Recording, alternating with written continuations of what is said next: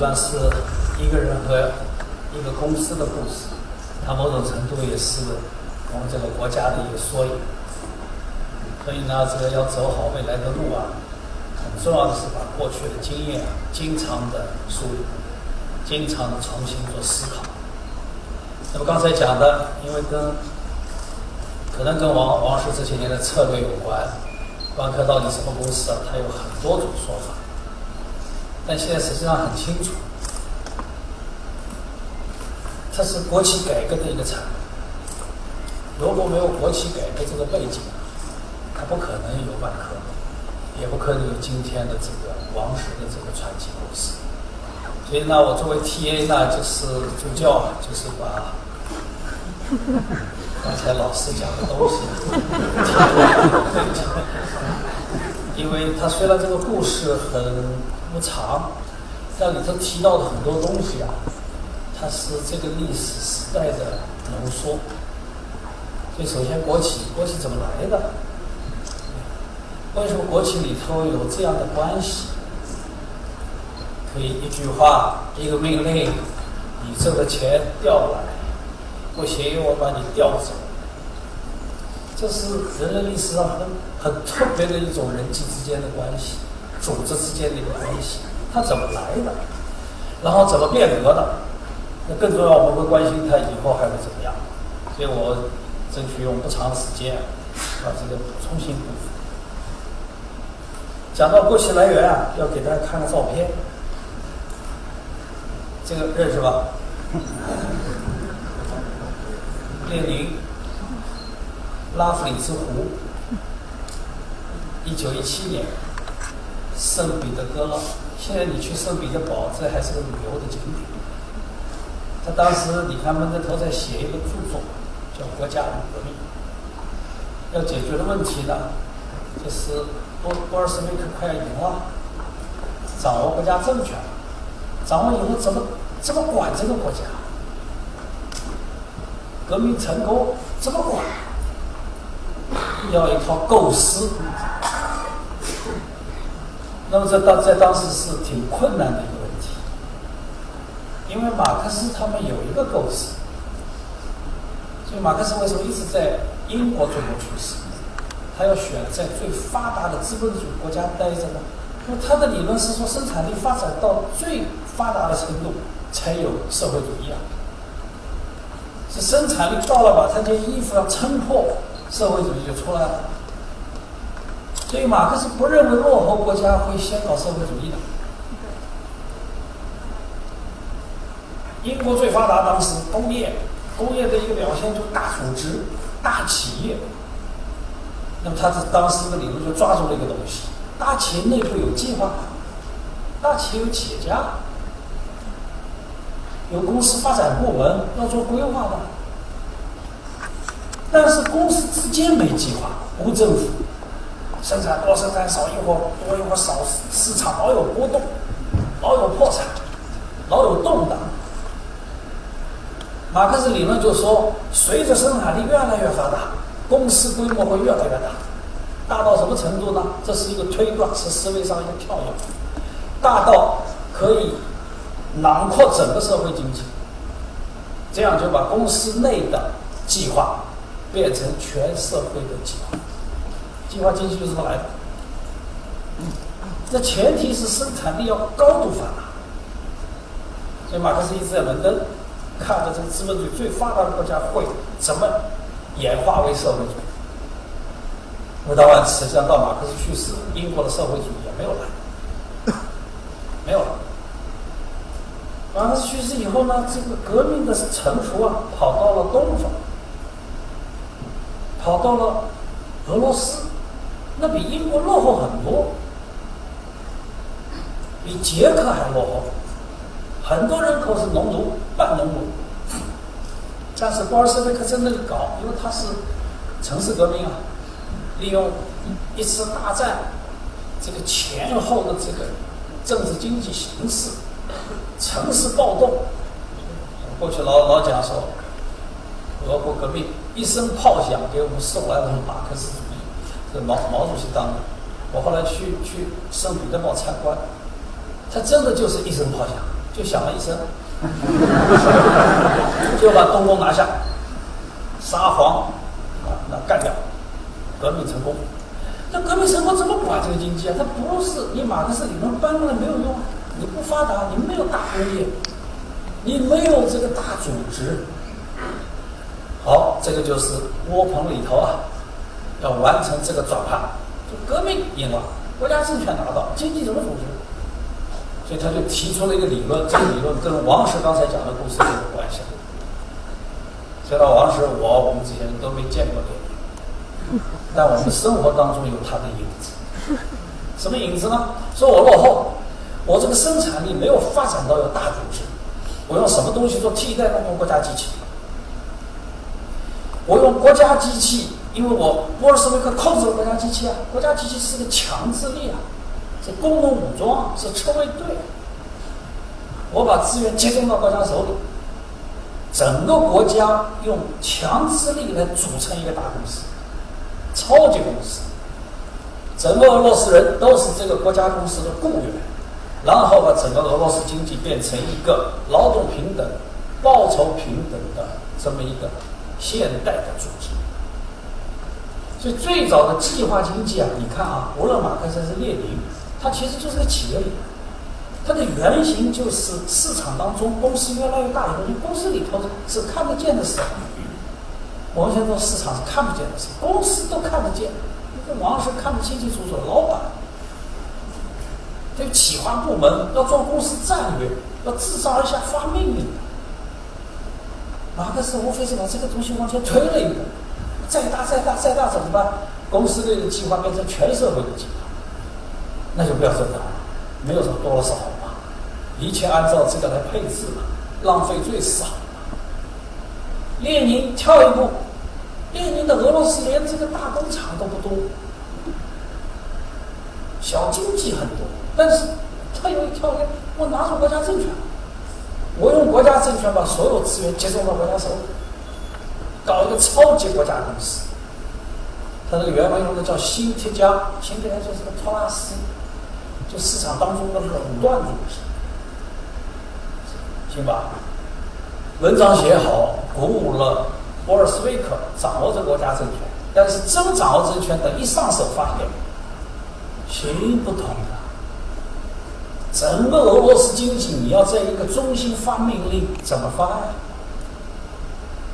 你发指令要有信息基础，不可能啊！所以列宁真控制了俄罗斯以后，试了一年多，叫战时共产主义。很快就发现行不通，超级国家公司开什么玩笑？真交给你下命令，你说生产什么？生产多少？怎么衔接起来？供求、产、供销。所以列宁，你看真上掌掌权了以后，他非常实用主义，或者说非常从实际出，就提出那个想法理想化。现在要考一套叫做新经济政策，往后退。什么叫新经济政策呢？说国家只控制命脉，铁路、银行、电力，这个是国有公司管，其他部分推给资本家。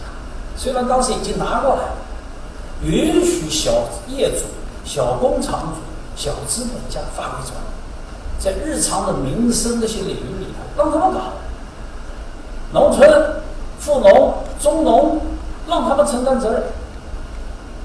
国家只管命脉，所以你看，我们到改革后来有句话叫“抓大放小”，其实就是从列宁那里来的。列宁这一抓大放小的是比较切合了俄罗斯的生产力，所以他实际上写的那个构想，他自己二十年去世之前，他是没有给他完成。那么列宁去世以后，我们知道党内斗来斗去，对不对？那一代革命家最后差不多都输了。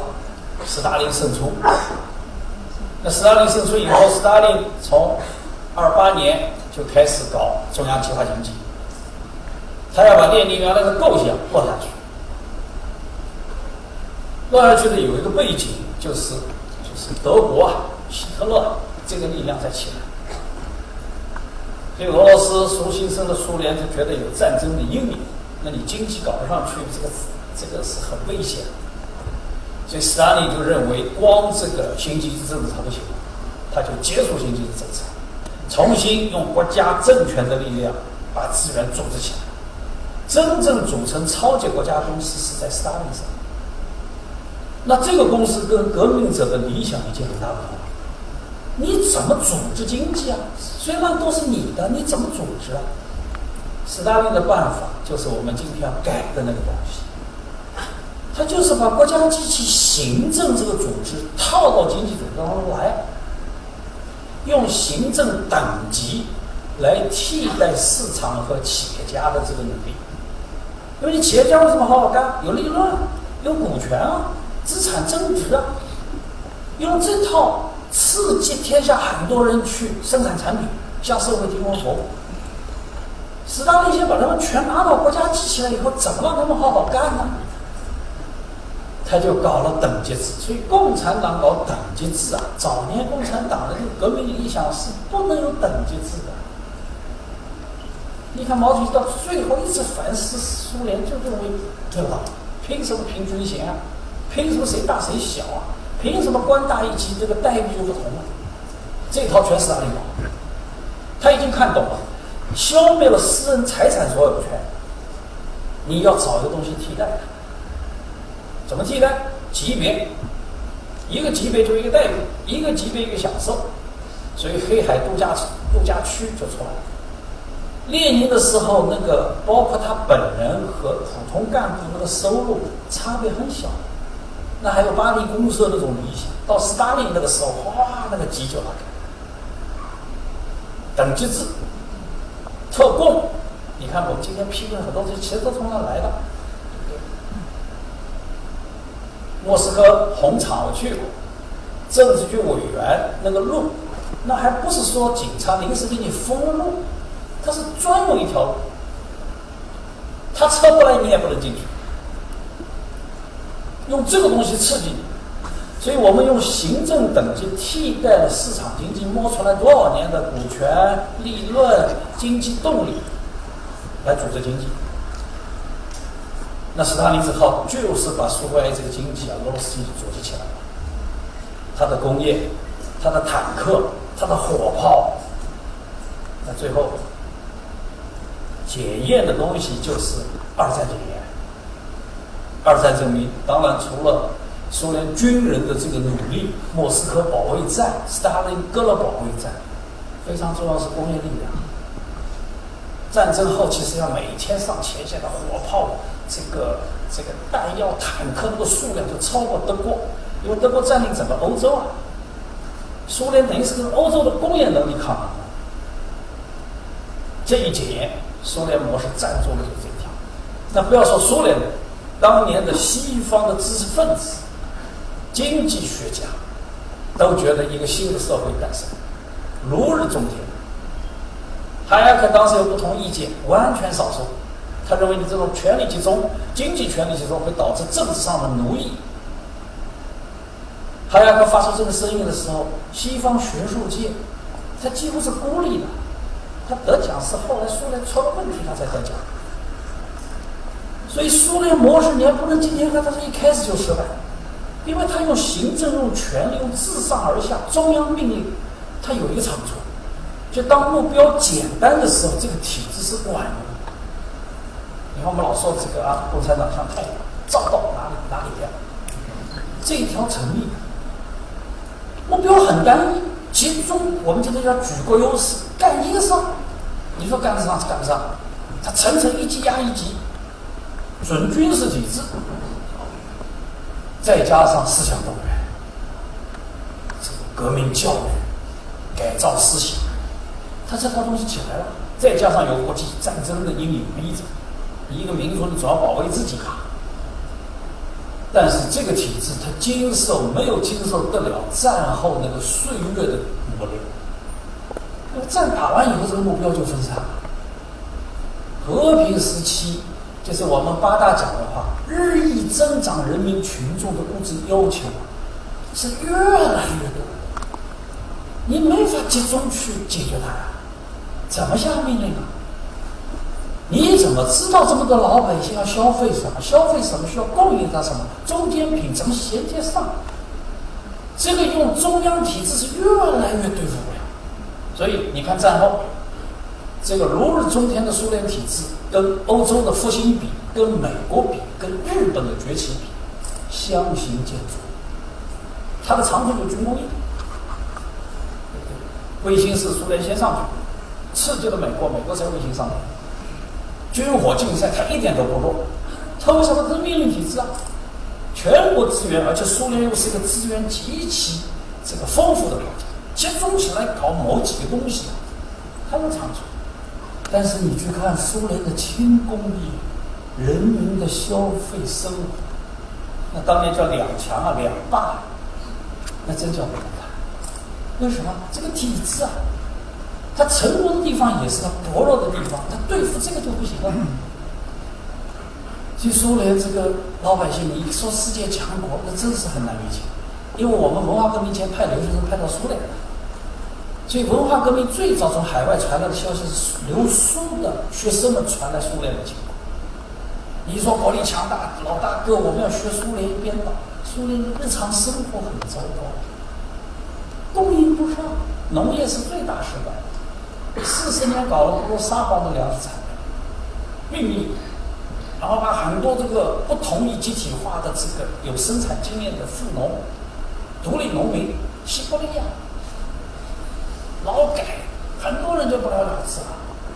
饥荒，轻工业也是成功，产品永远，所以苏联永远是排队。苏联老百姓在斯大林领导下，那个排队已经是习惯了。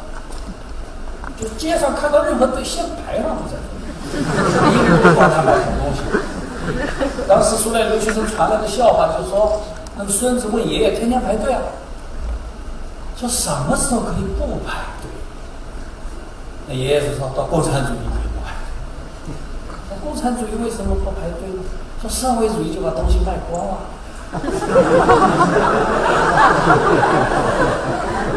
共产主义要。要极大的丰富产品啊！你这个讽刺啊！什么道理呢？这就是自上而下的命令出错，没有信息基础，这是一条。第二条，他没有足够的激励让人好好工作。所以这个体制，你看战后时间长了，这个潮流就开始反了。那么最早是苏联自己搞改革。六零年，他的远东，他有个远东科学院，底下有个经济所，所长叫利贝尔曼，他就比较跟西方，因为苏联的上层还是知道外国怎么样，发现这个相形见绌啊，所以他就提出，实际上这是我们国内叫孙远方，是是这绥远方经济思想的一个一个前导，他就提出，我们苏联经济完全是产值主导，下命令就下产值计划。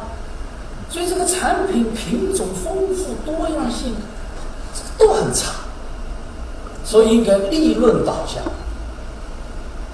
孙远芳后来把这句话翻成中文说：国营企业要利润导向，牛鼻子是利润，说让国营企业好好干，不能抬牛腿，你得牵牛鼻子，牛鼻子什么利润？那这个也是斗啊斗啊，就跟上上午这个李晨老师讲的。啊，思想上吵来吵去啊，社会主义、资本主义，试来试去也没试出名堂。放松了一点，利润，因为你要利润，它就要底下有自主性。可是自主性大了，国家计划有怎么严肃性怎么保证啊？闹来闹去，越闹越差，越闹越差，最后就是所谓垮台。然后垮台以后来大爆炸，美国请了两位年轻经济学家。制定一个五百天改造计划，最后也没有改出名堂，然后这个国体、政体、国家、政权、政府全部翻版。好，后来的故事，后来的故事其实你今天去看苏联，他他从微观来看，反正你在苏联到今天你也看不到有万科这样的企业。他后来普京所谓经济成就好，就是因为包括中国起来，世界经济起来。原材料大商品价格上去，普京很聪明，原油一桶四十美元以上部分全部拿到国家基金里，他用这个发洋网，发社保，把苏维埃时期，这个包括叶利钦时期那个欠账他都还了，他的威望这么大。那么我们是比苏联还落后的东方国家，打仗那我们可不是一声炮响，打了二十二年。所以中国共产党是什么长项呢？他把农民组织成军队，这是他长项。这也是个组织成就啊！那农民要组织成军队不容易啊。当然，我们前头还有师傅农民起义，对不对？几千年，这个农民这个一高兴大，他可以变成摧枯拉朽的力量。这条是我们的长项。然后你看，在困难的时候抗战也好，跟国民党闹的时候也好，我们这个军队是有生产功能的。王震将军三五九旅在延安是可以开荒的。哎，我们有这个基础。然后你看，自己有军备厂，自己有炮弹厂，有一些经济。然后一建国学苏联，苏联就是行政主导，用行政替代这个企业制度，我们就把这套搬过来。搬过来，你知道这个麻烦，这条路走进去以后你要出来，是非常麻烦。因为你把原来这个这个元素啊都已经改造掉了。近代以来，你看今天中午吃饭还在讲张之洞，对不对？近代的这个。所谓我们的洋务运动冒出过一些企业，然后冒出过一批容易人为代表的民族资本家。但是这个以后，我们认为这个跟社会主义一致，全部改成敲锣打鼓，把财产交给社会主义，给十二年，说拿定息，不要拿利润，拿定息。十二年还没拿到，文化革命开始，也没人去拿了，因为剥削啊。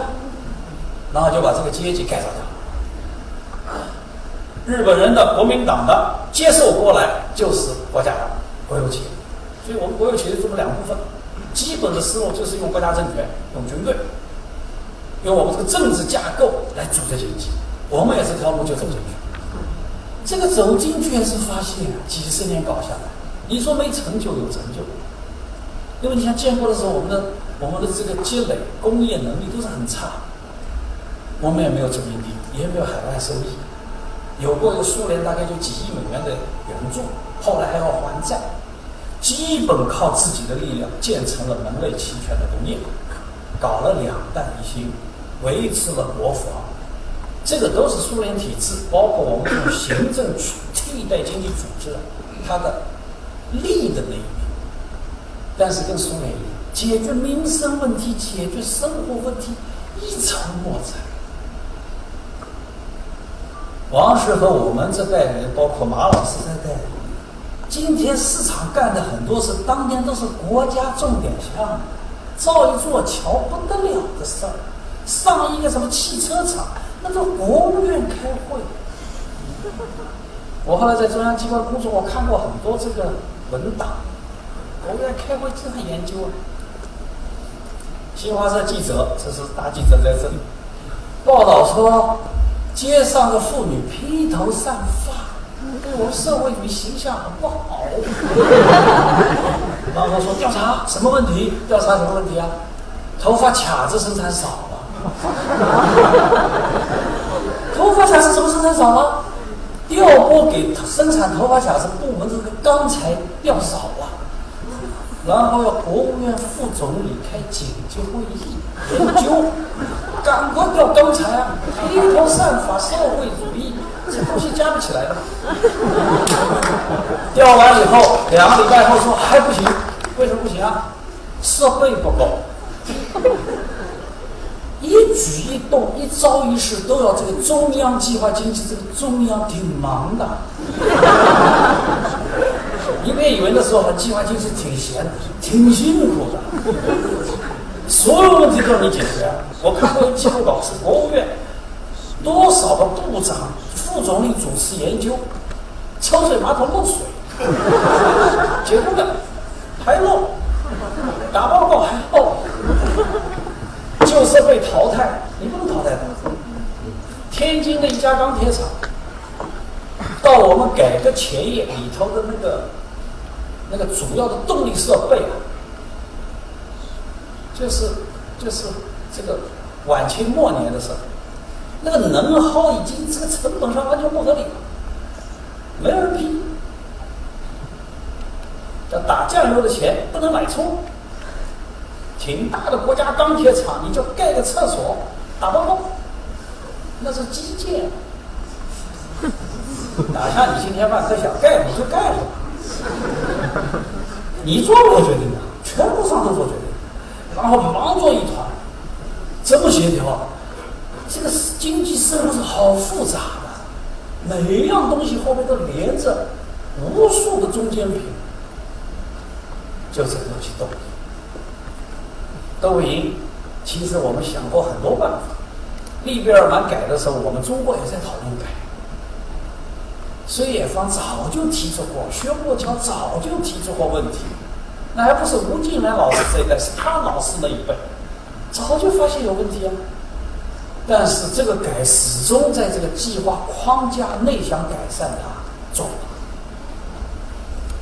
所以我给各位提供刚才王石讲的背景的一条啊，所谓国企改革就是计划体制改革，计划体制就是国企，就是一个放大全社会的企业，这条路走进去，你很难出来，因为他全部的命令啊。苏联后来怎么垮的经济上？等到他那个中枢一垮台，政治上一翻版，没人下命令了，整个产供销接不上啊。所以他这个经济是要崩溃掉，那是这么大一个民族，那个九九几年我去看过苏联，那真是真是觉得心里这这个大的经济体怎么会弄成这个样？他是干的时候还属于属于这个苏联的，我到塔什干去开个世界银行去开会的时候，到农民的家里去看，其实苏联农民比中国农民底子好多了，地毯、壁毯、钢琴，就是没钱。为什么？一个拖拉机零部件都供应不上，那个农场就跟那个二战打完一样，全是尸体，就那个车，全趴在那里。我说这零部件供应不上，为什么供应不上？计划垮了，过去全部凭指令。苏联计划委员会一年要发十亿份文件，指挥这个庞大的国家的产供销。所以这个体制最后是没有办法造就，可是你要改它，那个难度大，因为有一套意识形态在这里啊，社会主义就计划经济啊，你改计划经济还得了？多少年来就不敢去碰那个弦儿，非得左一轮右一轮，最后就怎么也解决不了经济问题，左思右思左思右思，最后才把这个问题提上来。能不能市场叫回来？我们搞了这么多年叫社会主义，社会主义是不是就跟计划来在一起？邓小平最大贡献就是前八年他就讲了一次话，不一定啊。社会主义为什么一定跟计划连在一起？你这个计划明明都画不动啊，你干嘛死守这一个过时的概念？第二条，你搞了多少年，人就是这样的人了。大家都在这个系统里头啊，都是奔级别啊，都是等命令啊，都是靠升迁啊，没有人去看说市场，哎，没市场，潜在需要什么，我把它开发出来，我就能挣钱，这个动力就没了，这个经验就没了，这个人才就没了，就计划体制走进去要改出来，真是非常难，这个路径很难。取，苏联的路径最后证明不成功。你想关起门来改国企，改不出来，前后左右你都没有办法呼应。中国实际上是逼出另外一条改革路线。我这里写的作为一个背景参考，供大家讨论。中国不是先改国企的，先改市场，先把市场放，放出来市场，再把国企推进去，然后。它里头有个内在逻辑啊，一环扣一环，一环扣一环就扣走。你看我们怎么叫先放市场？第一，先放了个体户，个体户就刚才马立生老师讲过，几千万资金回来，邓小平自己的孩子也下乡了，这反潮流的，全世界哪有把人往农村轰的？城市是生产力啊，我们我们老人家可真有意思。他年轻人在农村待着，所以他说年轻人都能到农村去待。我是下乡的，下乡十年。你说个人说有帮助没帮助？有帮助。你知道中国这个底层是一个什么情况？但从国家生产力来说是错的。所以邓重新掌权第一件事情，所有资金全部回去。那你一回去，就业岗位在什么地方？我已经招不了那么多人呢，所以就逼出个大碗茶，摆个摊儿，开个饭馆儿。好，个体户做，个体户做大了就私人企业。然后我们乡镇企业啊，然后还有广东、深圳开始的外企，让他们进来啊，这全逼出来了。所以苏联你去看，他就没这条件，他没有香港。我们这个香港当年是很大的麻烦，为什么？王石刚才讲到几句，你们可能听得不太注意。作为助教，我要提醒大家，好多人往香港跑啊！这个东西你难为情不难为情？你社会主义，你是人类最高理想，你的国家的人老往资本主义跑，而且全世界很一致。你们听说过有西德的人跑东德的吗？那个柏林墙全是单向的，全是东德跑西德，西德不跑东德，那那那个情报人员出来。我们这里就是逃港的。改革开放之前，你有没有听说香港逃过来一个人？哎呀，这个东西厉害啊！所以习仲勋当年主政广东最大的挑战来了，就这个事，几万人逃港，有风潮的。六十年代就是一波，七千年以后，毛主席一去世，然后开始流言，说伊丽莎白女王登基，大赦天下，包括香港，你黑着进去，他给你，给你过，几万人啊，掏香港。邓小平刚复出军委。总长、军委副主席，七七年到这个广东来出差，广东的当局跟他汇报，司令给他汇报，说边防搜索顶不住，几万人冲，那个搜索就跟那个海上的这个船一样，那个人群哇，那哨所都都被挤走了，最后是英国那里着急，英国警察挡不住。出动这个武装部队，大概那次冲港是十万人的样子，六万人过境，送回了大概四万，变成了中英之间外交问题。邓小平当时那个话，后来说是改革开放的先机，他当时还没掌权呢，他就是刚复出啊，副总理、副主席、总长，军队跟他汇报意思很清楚，你跟加强兵力啊，边防怎么守？邓小平说：“听完以后两句话，所有在场的人没有人敢接话，也没有人听懂他什么意思。他说第一句他听了说逃港，军队守不住，对不对？那很清楚，军队就要他增加增加预算，增加兵力。邓小平第一句话说：这是我们的经济政策出了问题。军队干部没人听得懂的，这是意思。第二句话更有意思，他说这个事儿你们不要管。”不是你能解决的问题。然后就你看，广东听了这个话，当时有个省委书记、副书记还是常委，叫吴南生，后来也是改革的一员大将。就广东开放这些人啊，是将来永远应该记住。他就是听了邓小平受到触动，然后就到这一带来调查。调查的时候，就昨天晚上我来去路过。有一个村叫罗芳村，昨天因为高速公路堵，那个司机很硬说底下走，底下走就过盐芳路，盐芳路边上那个村叫罗芳村。当时罗芳村大概一半人逃到香港，在对面也建一个罗芳村，他这个边界两边有两个罗芳村，然后去的人带回来的人均所得是我们这里的一百倍。所以习仲勋开始主政广东的时候，也跑来看看了以后说：“什么逃港啊？怎么往资本主义跑啊？”他老同志啊，那底下是支部书记就顶，说为什么我们跑去的人两年就寄钱回来盖新房？人民社会主义优越性这么体现？我看那个记录稿，当年这个习仲勋开始不能接受了，说你怎么讲这种话？是不是共产党人？保安书记说共产党员，大队支部书记是我们县最好的支部书记，完成各种任务最好。哎，这个习当年这个，所以这个干部啊，这个东西啊，这作风啊，就是很重要。他想，人家讲的可能有道理。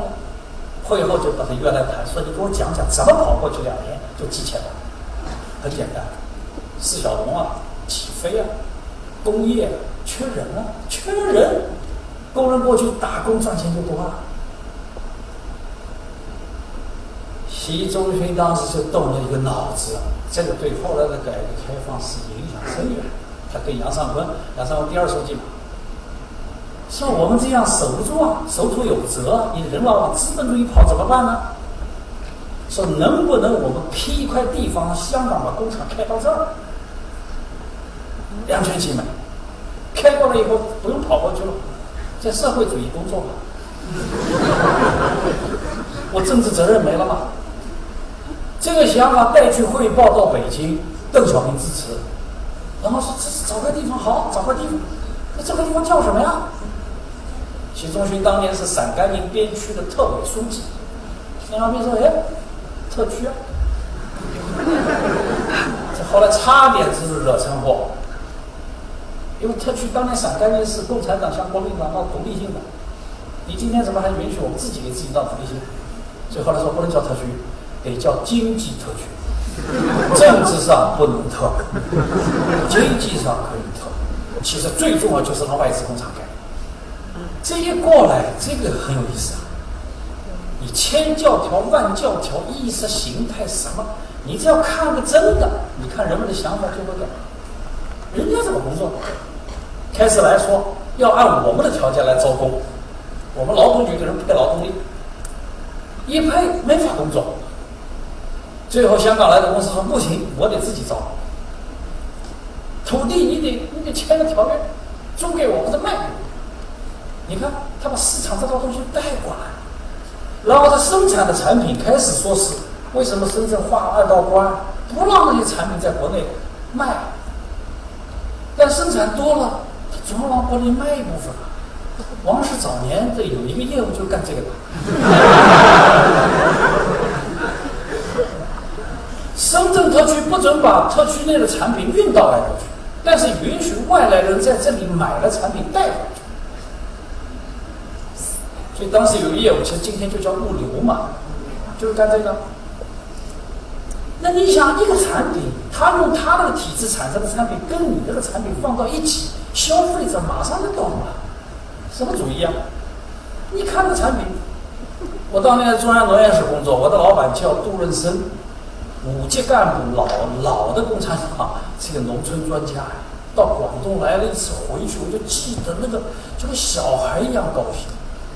说广东，一看这些产品，当时就是电风扇，颜色好轻巧，然后转的时候那个噪音低，还有它可以放在蚊帐里头转，脚把它踢倒它就停，扶起来就转，把我们的杜人生高兴的，我们这个体制搞了几十年就是搞不出这个东西，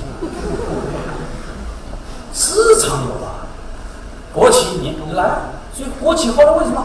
国企的改革是他坐不住了。你如果大家都一样，谁着急啊？就这么过，几十年就这样。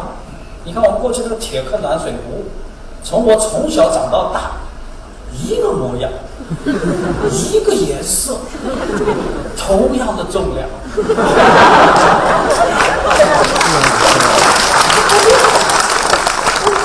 谁都不变，因为计划命令没让你变。现在来个新的搅局的，你想想看，我还能买你这个吗？那你国营企业东西卖不出去，你着不着急啊？你看这中国改革现在看的很成功的经验，就先放市场，放到你坐不住，然后你看企业开始要闹改革。最早改革，你看就是福建的一帮国企给老总给这个中央写信啊，侯耀邦批的，是我们打不过他们，不是我们无能啊，是我们的权都没有的。所以你看权的问题提倡的是叫什么权？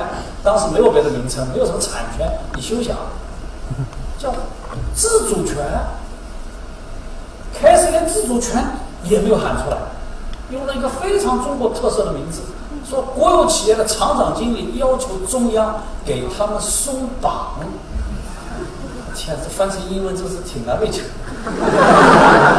要问你以前怎么着，你们把你们厂长都捆着呢？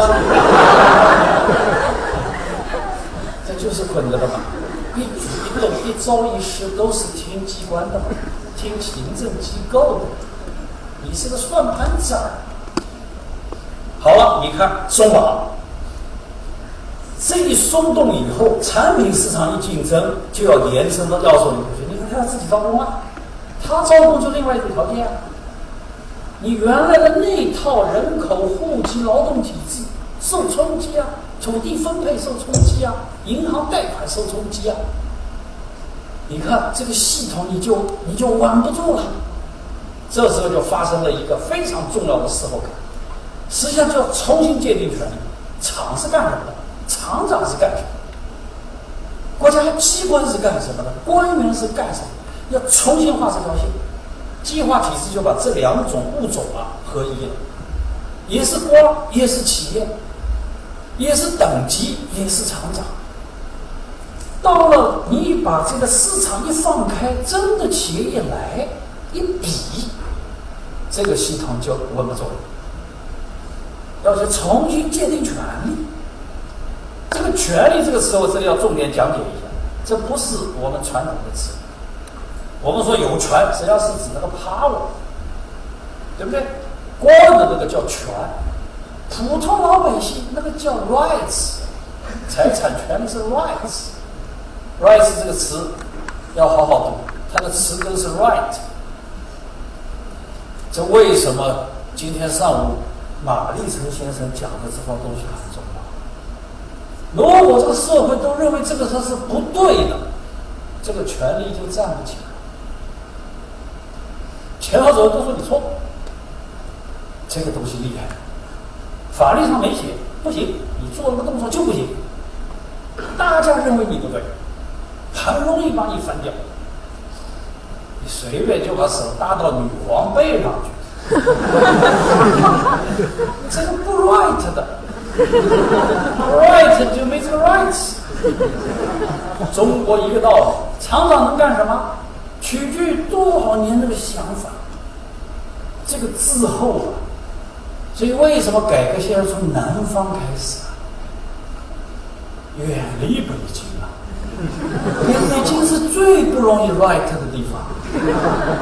凭什么呀？我多少年来，你看北京城里那个层层叠叠那个官儿，他不听你这套。为什么往南就好了呢？为什么深圳你看成了一块最早讲的通新道理的地方呢？香港人是吧？见过呀，一条界河啊，一搞特区过来。我们的人还过去了，我们有华润啊，有招商集团啊，蛇口最早袁庚先生在香港工作。然后邓小平说，中央给你政策不出钱，杀一条血路出来，什么铁路？那不不不不不能开刀了吗，就知道香港借了十几个亿啊，借钱就知道有利息，所以他知道时间就是金钱，怎么来的这句话？